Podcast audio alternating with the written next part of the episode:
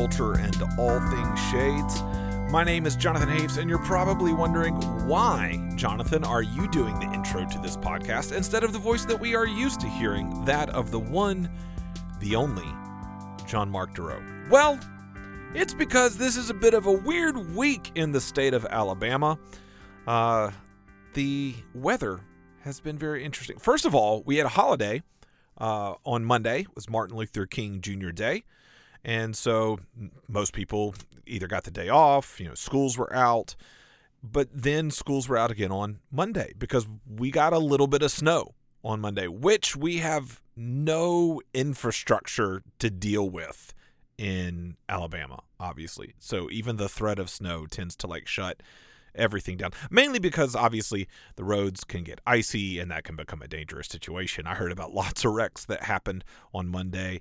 And so I hope most of you were able to, or all of you were able to stay home, stay safe. Uh, but then schools were closed again today on Wednesday as I'm recording this right now. And so, because schools are closed, that puts people having to take care of their kids, figure out other arrangements, and then the roads were still supposed to be not the safest this morning.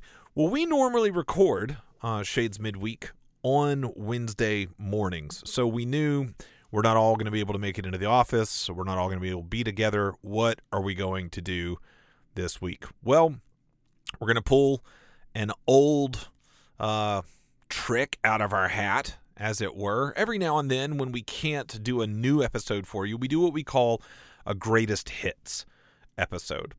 And that's where we just simply pull an old sermon from the archives at Shades and we play it on Shades midweek as kind of like a substitute episode. So that's what we're going to do since none of us, I'm not even in the office. I'm not in Three Stream Studio. This might be the first ever episode of Shades Midweek recorded not in Three Stream Studio. And I recognize it's not an entire episode. It's just the intro to this. But where am I, you might ask? I am in what I affectionately refer to as walk in studios. That is correct. I am sitting in mine and my wife's walk in closet. like I'm, I'm, I'm 100% legitimate telling the truth. Many of you know, some of you may not know, I am uh, a very, very amateur uh, musician. I was in youth ministry for many years, and when you're in youth ministry, it's kind of obligatory that you learn how to play guitar so you can lead worship. And so, and even before that, when I was in middle school and high school, I did play drums a little bit in my youth group's uh, praise and worship band.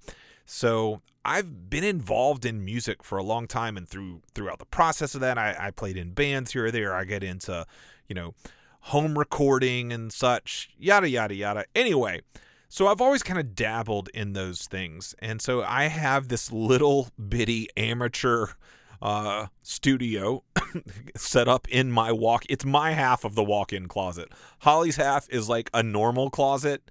And and you may be thinking, like when I describe that, you may be thinking, oh my goodness, they must have like a ginormous uh, walk-in closet. Oh no, no, no, no, no, no.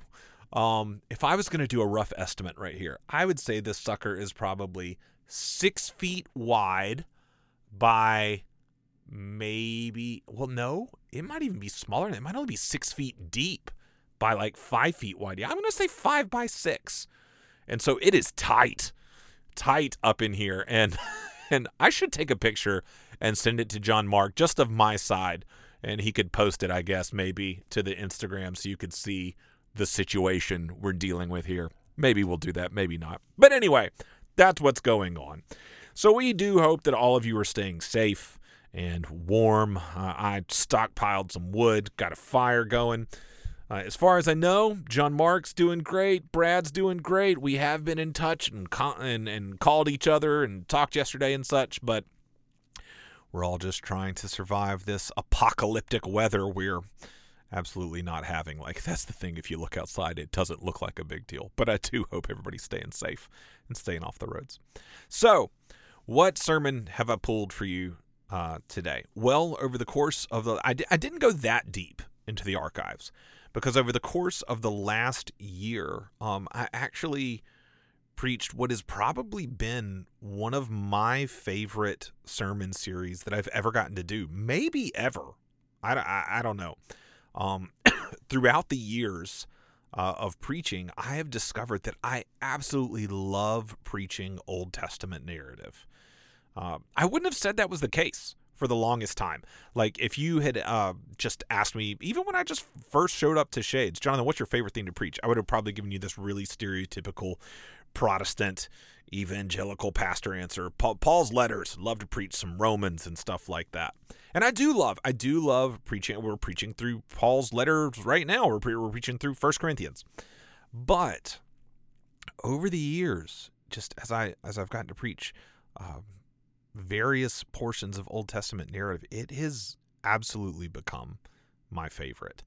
Uh, I, I think part of it is uh, one, um, there there's a certain ease to preaching narrative uh, as a preacher because you're following the flow of a story. Um, two, we we all love story. We love storytelling. Um, and the Bible is the greatest story ever told. And then three, if I've been lit, have I been going one, two, three? Anyway, whatever. Next, um, I think uh, I I think I just love seeing the Old Testament so clearly through the lens of Christ and the way that the Lord was telling the same story the whole time and and and dropping all of these foreshadowing hints these types these these images all of these things that were going to culminate in the story of Christ. And yeah I just I just love it. Judge I I, I also particularly love um preaching difficult passages in scripture, the things that we normally shy away from, because I think that when when the Spirit works and and breaks through those really difficult texts, I, I just think that there is a very deep beauty to behold. Um, and that's often in texts that are incredibly dark. And I think that the the beauty is so bright right there because of the darkness. Like that's what the gospel does. The gospel goes to the heart of darkness. It goes down into death, down into a tomb, and there we behold resurrection and life. And and so Judges is like the darkest book in the Old Testament. And so I love just going there and getting to see the the beauty and the the, the bright spellbinding glory of Christ shine forth. So, as we went through uh, the book of Judges in, in, a series called When All of the Lights Go Out, uh, I uh, that may be another reason I loved this sermon series, just because that's that's taken from Tolkien right there, and everybody knows I'm a little bit obsessed with Tolkien. Anyway, uh, as we went through that series, uh, there were some uh, passages and Judges that I was familiar with, and there were others that I was not, and one that like I knew his story, but I'd never studied it deeply. Uh, was Ehud. Ehud, the left handed judge. And just as I studied that story and just the truths that emerged from it, it it captured my imagination and my affections and quickly became my favorite. So that's the sermon that we are going to play for you today. It was preached in November of 2022, so over a year ago and the title is A Left Handed Savior. And it comes from Judges chapter 3, verses 12 to 30. So, without any further ado, here is that sermon A Left Handed Savior. Judges 3 12 to 30.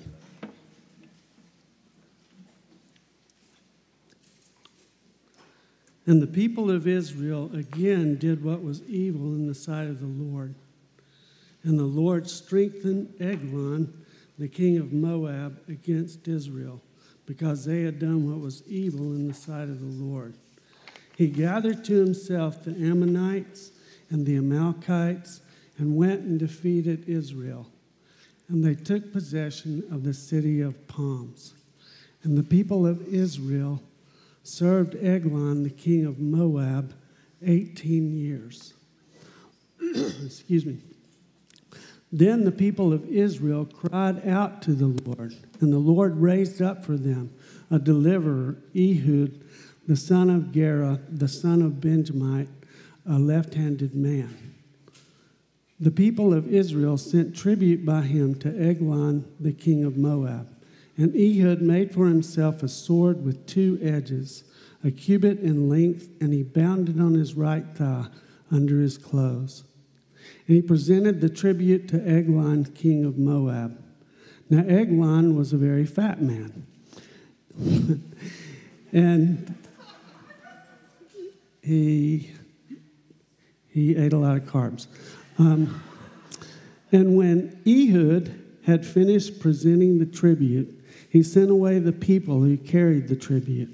But he himself turned back at the idols near Gilgal and said, I have a secret message for you, O king. And he commanded silence, and all his attendants went out from his presence. And Ehud came to him as he was sitting alone in his cool roof chamber. And Ehud said, I have a message from God for you. And he arose from his seat. And Ehud reached with his left hand, took the sword from his right thigh, and thrust it into his belly. And the hilt also went in after the blade, and the fat closed over the blade, for he did not pull the sword out of his belly, and the dung came out. Then Ehud went out into the porch and closed the doors of the roof chamber behind him and locked them. When he had gone, the servants came, and when they saw that the doors of the roof chamber were locked, they thought, Surely he's relieving himself in the closet of the cool chamber. And they waited till they were embarrassed. But when he still did not open the doors of the roof chamber, uh, they took the key and opened them and there lay their Lord, dead on the floor. Ehud escaped while they delayed, and he passed beyond the idols and escaped to Seirah. When he arrived, he sounded the trumpet in the hill country of Ephraim. Then the people of Israel went down with him from the hill country, and he was their leader. And he said to them, Follow after me, for the Lord has given your enemies, the Moabites, into your hand. So they went down after him and seized the fords of the Jordan against the Moabites and did not allow anyone to pass over. And they killed at that time about 10,000 of the Moabites, all strong, able bodied men. Not a man escaped. So Moab was subdued that day under the hand of Israel and the land had rest for 80 years. This is the word of the Lord. All right, let's pray and dive into the word. Father, we are grateful. Grateful that everything you give us in your word is a good gift from you. And I pray that by your Spirit who inspired this word, you would unwrap the good gift for us this morning, that we would see clearly the kind of Savior that you are. And that we would see more clearly. In the midst of, of darkness, we would see more of the brightness of the gospel. We love you. We pray these things in the name of your Son, Jesus, by your Spirit. Amen. So, if you haven't already, I do invite you to open your Bibles to Judges chapter 3. You're going to want to follow along with this one. It's rather funny, at least it's supposed to be. Judges chapter 3, we're encountering the second cycle. Remember, Judges is made up of several cycles where this basic plot is going to repeat itself. And we're entering into the second cycle of sin and salvation in the book of Judges. Now, if you can recall, last time we were together, we walked through the first cycle, and what we saw in that first cycle is the thing that lies at the heart of every cycle.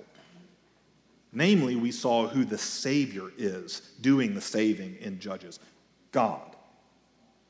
Yes, in every cycle of sin and salvation, we're going to see God raise up a judge, a deliverer, a Moshiach, a Savior. We're going to see Him raise up this earthly Savior. We, we saw that in the first cycle with Othniel, but if you remember, through Othniel's story, we saw highlighted for us the fact that it really isn't Othniel, it's really God who saves his people. We asked the question, who saved them? And we saw the answer clear as day God.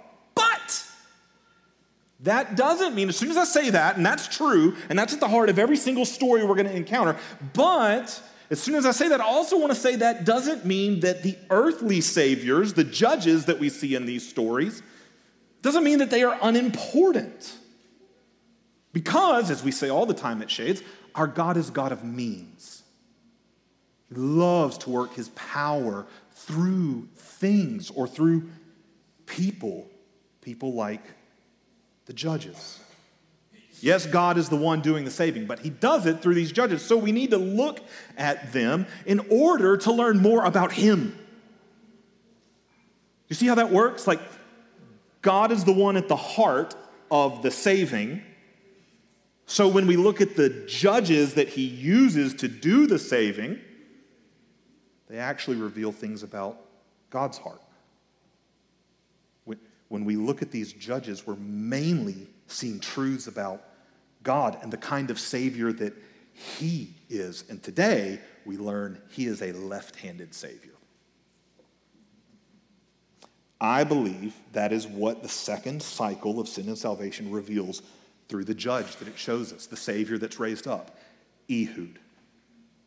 Shades, this is good news. It is good news that God chooses to use a left handed say, left, someone left handed to save. And it is good news that he himself is a left handed Savior. It's good news that God chooses to use the left handed to save, and it is good news that he himself is a left handed Savior. I believe that that truth right there is what we desperately need to see this morning. At this specific moment in history, and at this specific moment in our body. Confused? Intrigued? Look into the text with me and let's see the good news of a left handed Savior. Judges 3, starting in verse 12. And the people of Israel again did what was evil in the sight of the Lord. And the Lord strengthened Eglon, the king of Moab, against Israel because they had done what was evil in the sight of the Lord. And Eglon gathered to himself Ammonites and the Amalekites, and he went and defeated Israel. And they took possession of the city of palms the people of Israel served Eglon, the king of Moab, 18 years.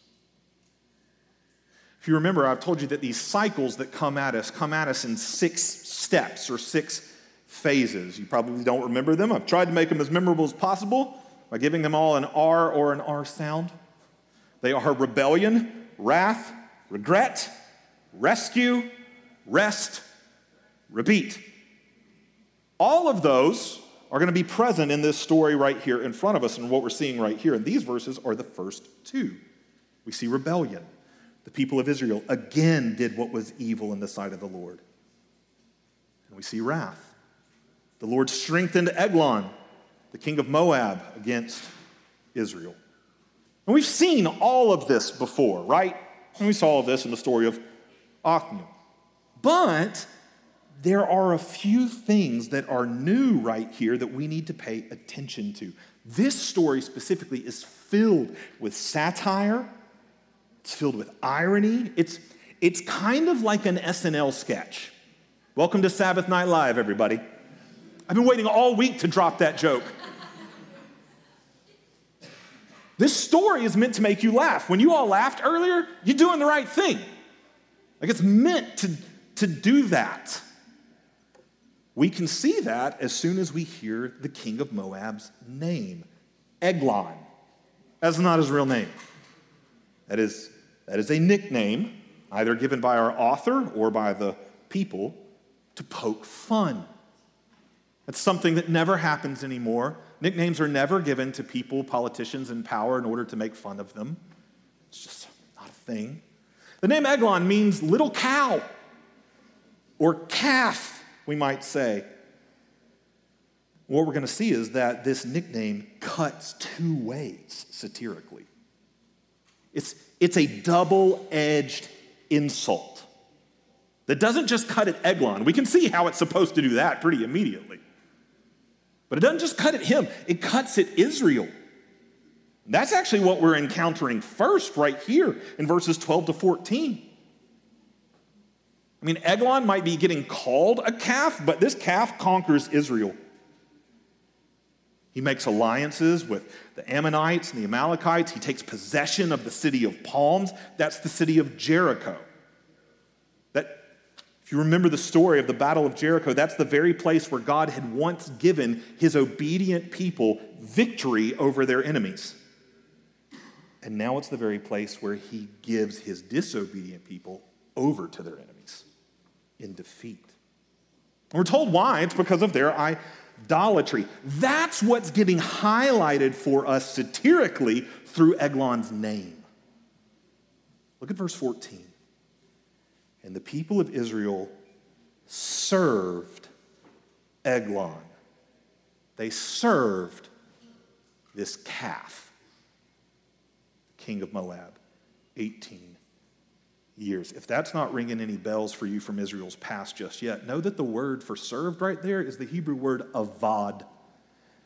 It can mean work, serve can also mean worship. Avad is what Adam did with God in the Garden of Eden. It's what the priests were to do in the tabernacle. It's what God said he was rescuing his people from Egypt for, to bring them out so that they might serve. Avad, wor- worship him. You see right here what we're being told. The people of God served, or we might say, in a way, worshiped this calf. Does that not bring up anything from Israel's past? Perhaps maybe their first venture into idolatry, where they worshiped a, a golden calf. I mean, irony? Anybody? I guess basically the author saying, Israel, here you are again, basically in the same place that you began, bowing down to a cow, conquered by a, a calf. A calf whose name seems like a one sided insult right now. Like it only makes fun of Israel. Because honestly, currently, when I look at everything we're being told about King Eglon, all I see is a thriving king. In fact, King is exactly what he is called every stinking time we hear his name. Do you notice that? He's never just Eglon. He's Eglon, king of Moab. Eglon, king of Moab. Eglon, king of Moab. Did we mention this guy as a king? It's, it's like our author wants us to see all the positive things about this guy. Look at his wise war tactics as he makes alliances. Look at, look at his power as he conquers the city of palms. Look, look at Eglon, a wise and powerful king of this world. Like so far, I only see one edge to his name as it cuts Israel with deep and painful irony. That's all we would see if we didn't keep reading. Look at verse 15. Then the people of Israel cried out to the Lord regret, rebellion, wrath, regret. The people of Israel cried out to the Lord, and the Lord raised up for them a Moshiach, a judge, a deliverer, a savior. In other words, here comes rescue. The Lord raised up for them a savior, Ehud, son of Gera, the Benjamite, a left handed man the people of Israel sent tribute to him, by, by him, to Eglon, the king of Moab. So the people cry out. Remember, this is not a cry of repentance, this is a cry of pain. And God, still out of his great mercy and grace, moves to act on their behalf. And it's like, all right, finally, fine. All right, Eglon, Mr. Wise and powerful, now you got it coming.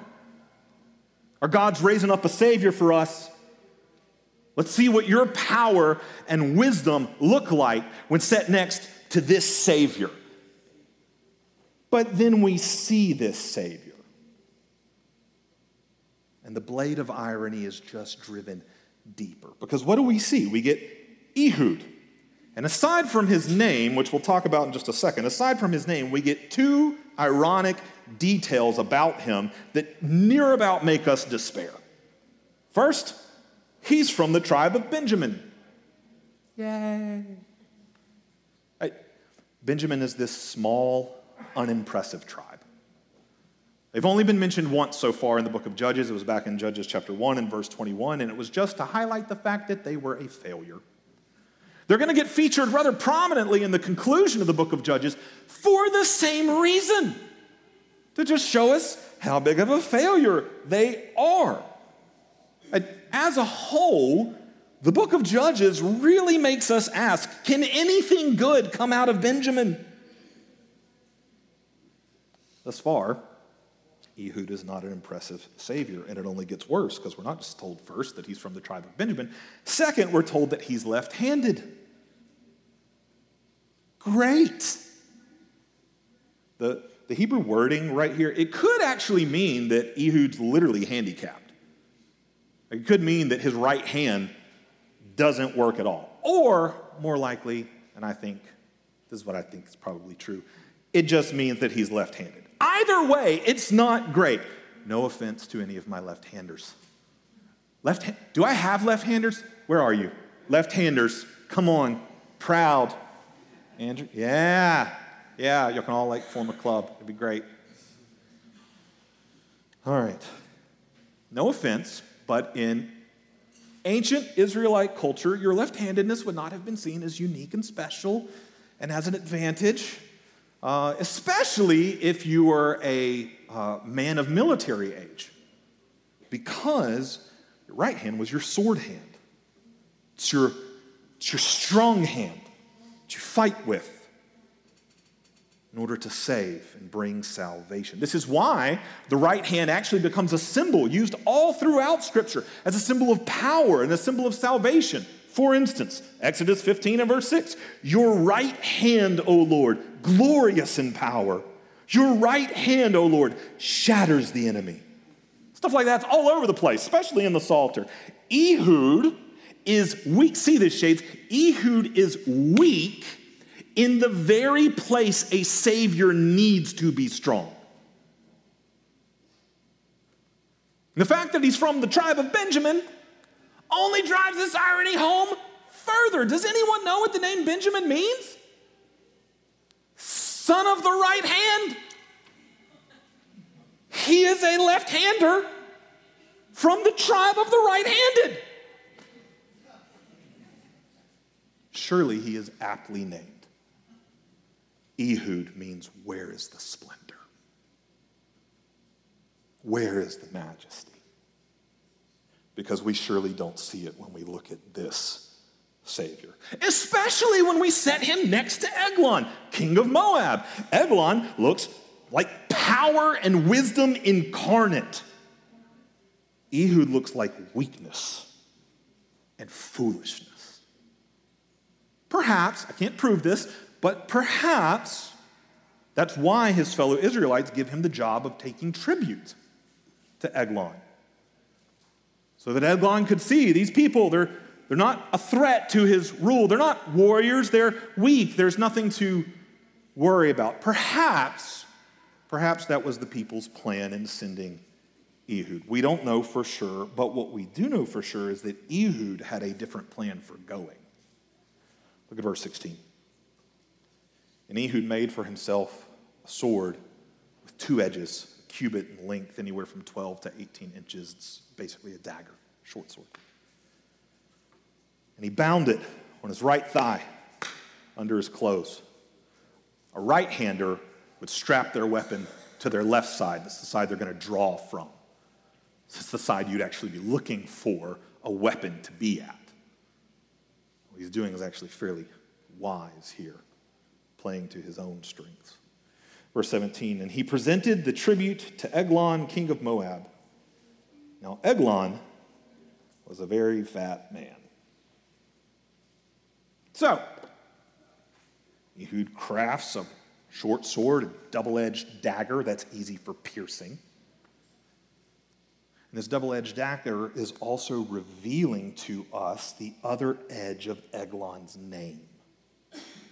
Did you notice right here, for the first time, at the end of verse 17, for the first time, Eglon is named without calling him king.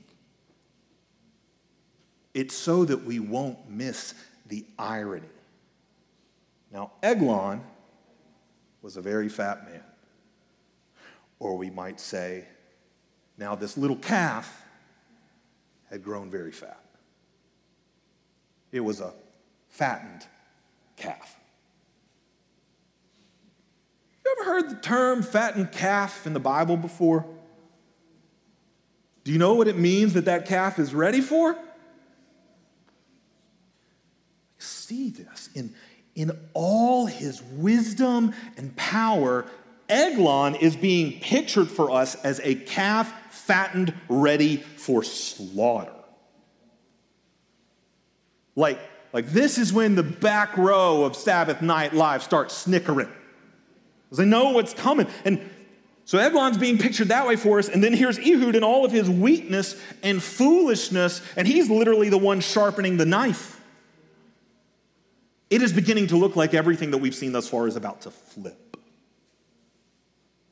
Ehud brings tributes to Eglon. The Hebrew word for tribute right here likely indicates that this was a grain offering. Israel was a agricultural society, so it makes sense they would pay their tribute in some kind of produce, and it's right on the heels of that that we're told Eglon has been growing fat. In other words, this is a picture of him growing wealthy off of his extortion of Israel. You got to understand, like when it tells us here that Eglon was fat in the ancient Near East, that wasn't an insult. Fatness was associated with wealth. Like like, again, this is another thing that would have symbolically set Eglon apart as powerful, wise, wealthy. But ironically, we are beginning to see it as weakness and foolishness. That he is a fattened calf for slaughter. Eglon's power and wisdom is beginning to look like weakness and foolishness. Perhaps, perhaps that also means that what looks weak and foolish about Ehud is about to be revealed as power and wisdom. That's exactly what we see, Shades. Look at verse 18. And when Ehud finished presenting the tribute, he sent away the people who carried the tribute. But he himself turned back at the idols near Gilgal. They give the tribute, they leave, they get to basically the border of the country, and all the people that were helping carry, he's like, You guys keep going. I left something, got something to turn around for. And he does an about face right in front of these idols near Gilgal. It was not uncommon for idols to be set up right at the borders of places. This wasn't just to have like a, oh, welcome, here's a place of worship. It wasn't just for that, but it was also almost like a statement of, here are the gods who rule and reign here. It's right in front of them that Ehud turns around. Like, like as if to say to their face, we'll see who really rules and reigns over Moab today. I dare you to watch what I'm about to do. It's, it's like he's daring these idols, the gods of Moab, to prove they can see the plan that he is hiding on his right thigh. It's like he's daring them to prove that they are powerful and wise, or be revealed as weak and foolish, lifeless lumps of stone. Ehud turns back. He arrives back, and in verse 19, he says to the king, I have a secret message for you, O king. The Hebrew irony is thick right here. I really, so as a church, we just collectively need to learn Hebrew, and then we'll all be able to belly laugh at all of the Hebrew jokes. I'm just kidding. But the Hebrew irony is thick right here because the word message, I have a secret message, devar, word is hilariously vague. It can be a double entendre right here. It can mean message. It can also simply just mean thing. In other words, Eglon hears this. I've got a secret message for you, O king.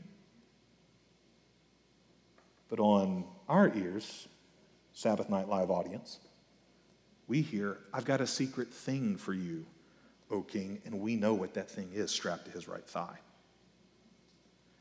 Ehud's words are double edged, just like his blade. And the king wants to hear them. So he sends everybody out Verse 20, and Ehud came to him when he was sitting alone in his cool roof chamber. I want a cool roof chamber. And Ehud said, I have a message from God for you. Eglon arose from his seat. Kum. I point out that Hebrew word for rose because it's been used once before. And again, a Hebrew audience hearing this, it would immediately take their ears back to verse 15, where we were told that God raised up a deliverer. And now Eglon rises up. And it's as if, by using the same word, the author is saying, Here comes deliverance. They're in this cool roof chamber, basically the king's man cave. Ehud gets him to stand up, put him in perfect position to execute his, his plan, which then unfolds for us in super slow motion. This is very rare in Scripture, but we get like a play by play in verses 21 to 23. Look at it. And Ehud reached with his left hand, and he took the sword from his right thigh, and he thrust it into Eglon's belly. The hilt also went in after the blade, and the fat closed over the blade. That's how I read the Bible, y'all. Sound effects included. It closed over the blade, for he did not pull the sword out of his belly, and the dung came out. Then Ehud went out into the porch, closed the doors of the roof chamber behind him, and locked them. Now, this room was awkwardly quiet while I read all of that. As adults, we read this and we're either disgusted—that's gross, Jonathan, why do you do the sound effects? Or better yet, we get morally indignant. Like, shame on Ehud for all of this deception, this despicable assassination right here. How could God ever use such a Savior? Oh, he's going to use much worse shades. Much, much worse. And I am very, very thankful. Because it means he'll use someone as messed up as me. Is that really what's going on right here? Horrid deception and a horrid assassination. I mean, we have to dismiss the fact that we are dealing with an oppressive tyrant who, for 18 years, has grown fat by impoverishing and extorting Israel. Like, as modern Western adults, we hear this story the wrong way. If you want to see how this story should be heard, read it to a group of middle school boys. Because when they hear verses 21 through 23, the room is not silent at all. You can't get them to quit laughing. That's the way it's supposed to be. I mean, in Hebrew, this paragraph right here, it basically ends with a, a parallel punchline. You can kind of see it at the end of verse 22, beginning of verse 23. Look at it. We read, And the dung came out, then Ehud went out. Everybody's making an exit. That's how you're supposed to receive that.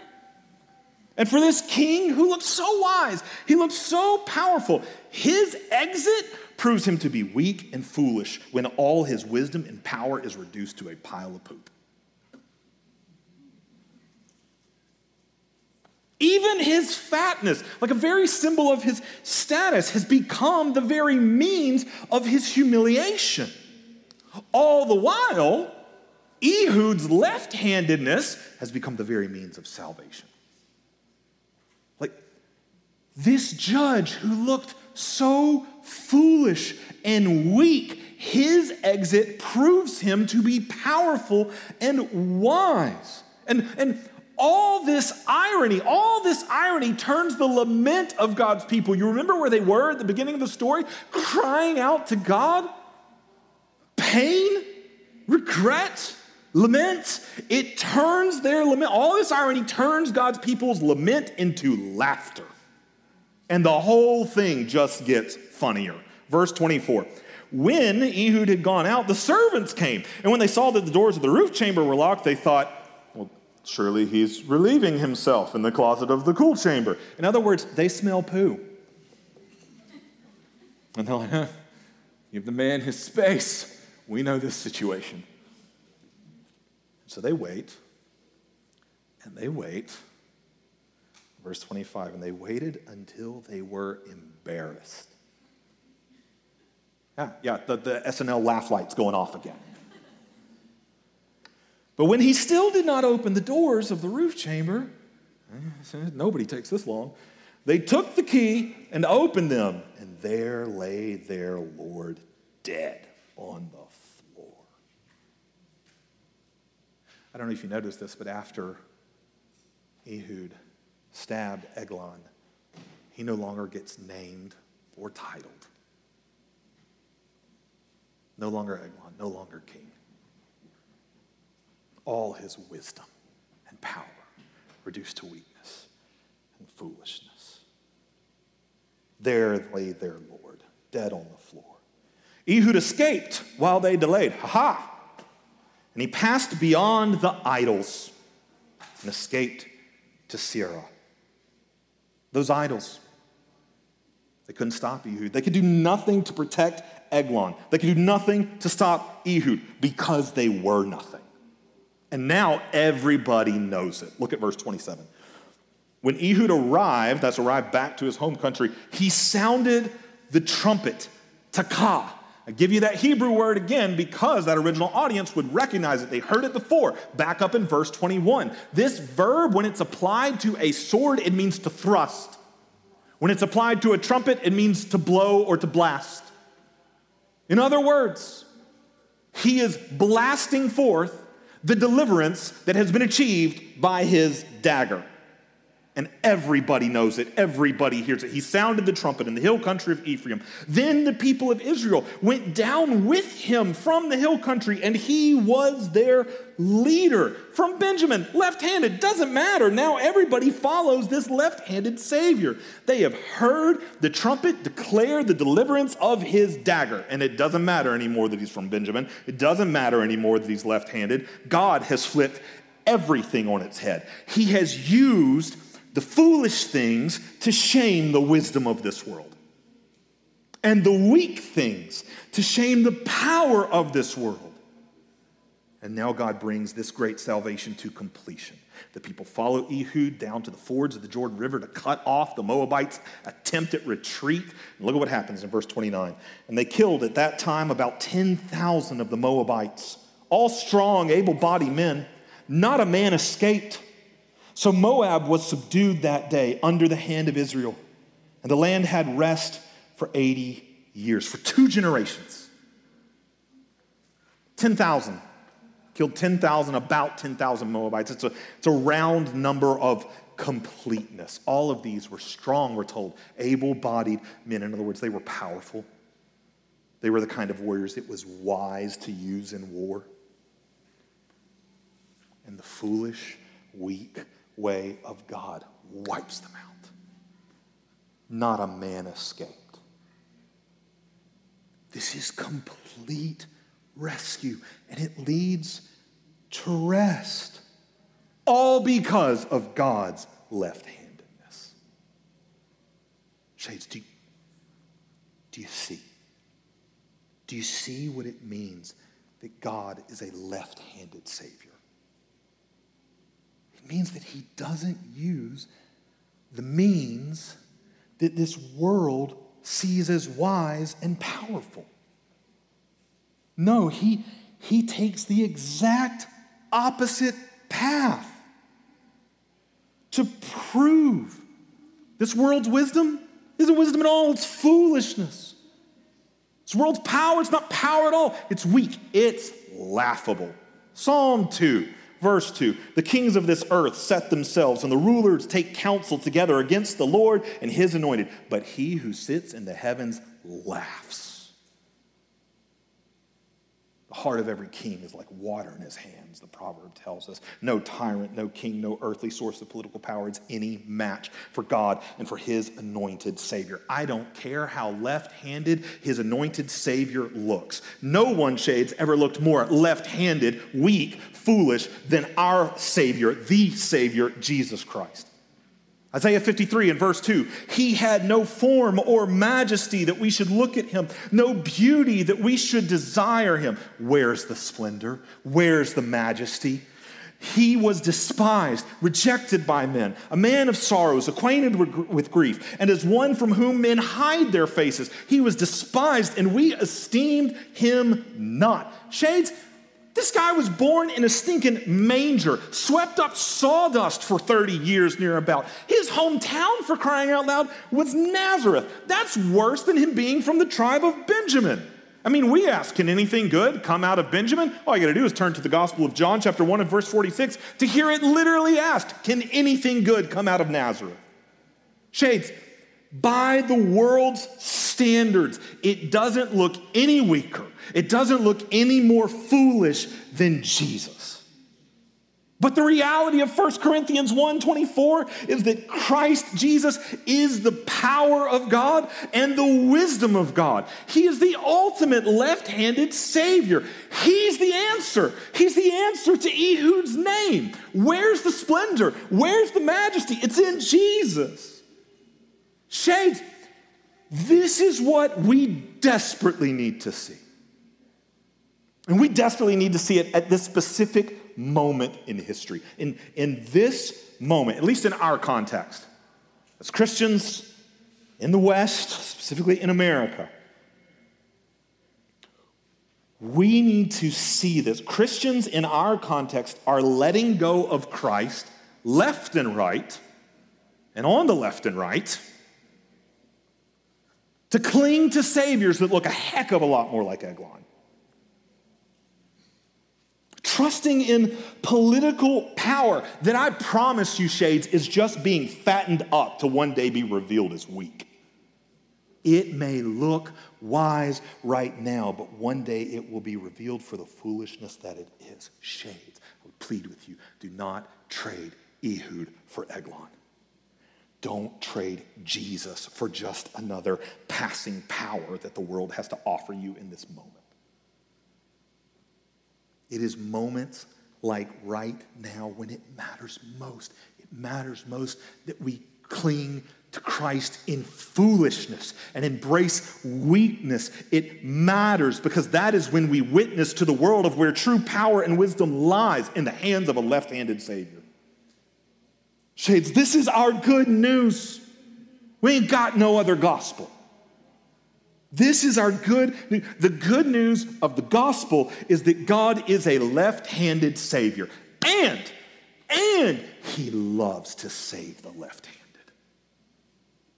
The weak, the foolish. He loves to save the left-handed and use them to spread this gospel good news. God loves to save and use Ehuds like me and you. This, shades, this is the good news that we desperately need at this specific moment in our body. There are so many, so many of you in hard places. I know because we talk. So many facing things that make you feel weak and that make your faith seem foolish. Make the gospel seem and feel foolish. Shades. To you, I say with Paul in 1 Corinthians 1:26, consider your calling. My dear brothers and sisters, not many of you were wise according to worldly standards. Not many of you were powerful. Not many of you were of noble birth. In other words, all of you were left handed. Verse 27 But God chose what is foolish in this world to shame the wise. He chose what is weak in the world to shame the strong. He chose your left handedness. In this very moment when you feel at your weakest, God chose you here to put the power of the gospel on display. He's a left handed Savior, and He uses the left handed to put His salvation on display.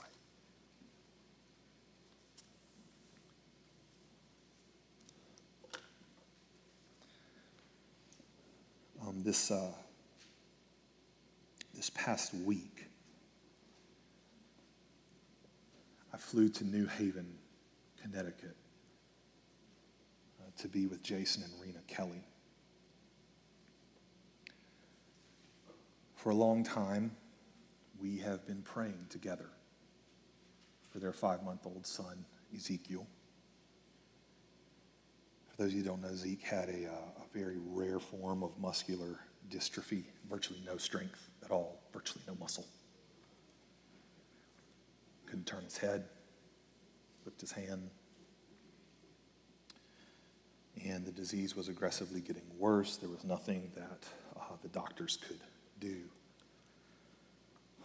And so on Thursday at 9:24 in the morning, Zeke left Jason and Rena's arms to be held in Jesus's.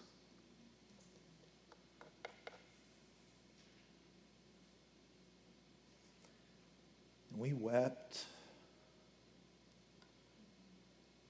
in that hospital room for a long time. And we sat. And we talked. Cried as we talked. Laughed as we talked.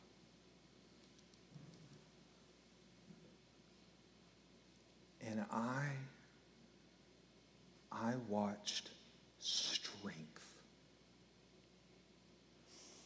I watched the strength of God be put on display amidst Jason and Rena's weakness.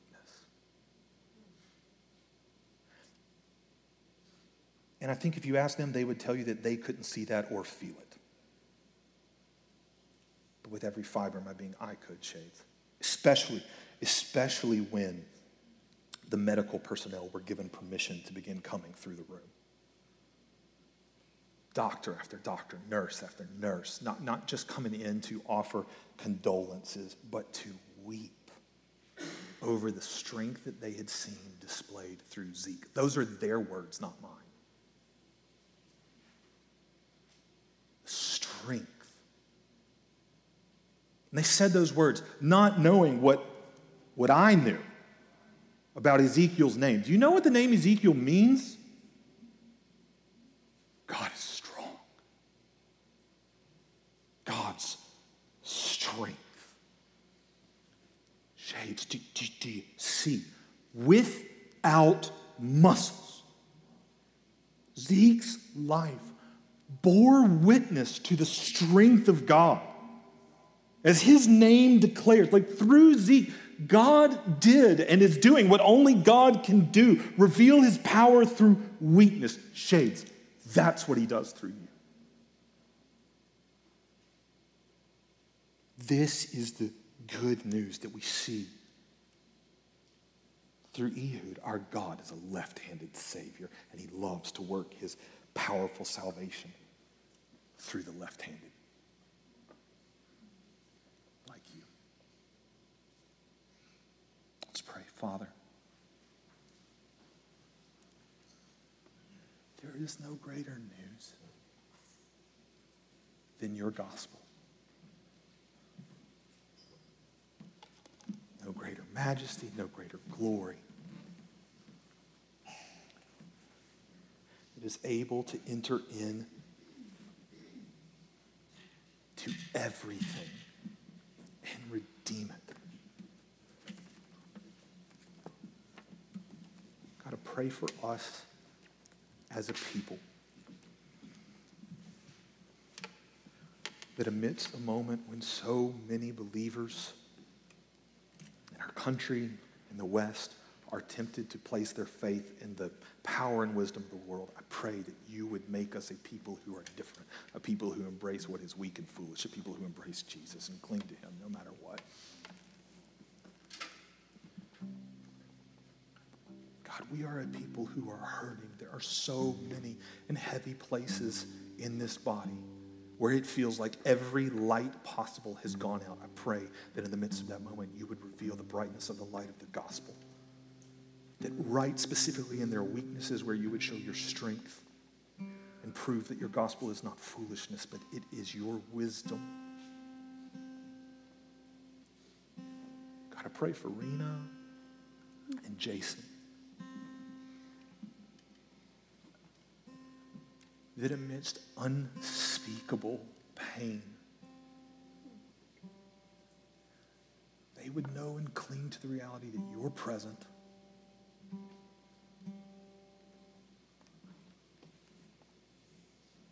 Pray that we would stand amazed at you as they bear witness to the wonder of your strength, as Zeke, his life bears witness to that. Lord, make us a people who see with your eyes.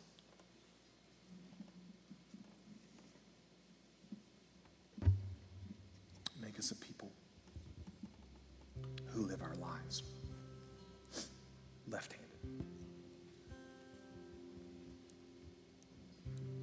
For your glory. Pray in the name of your Son Jesus and by your Spirit.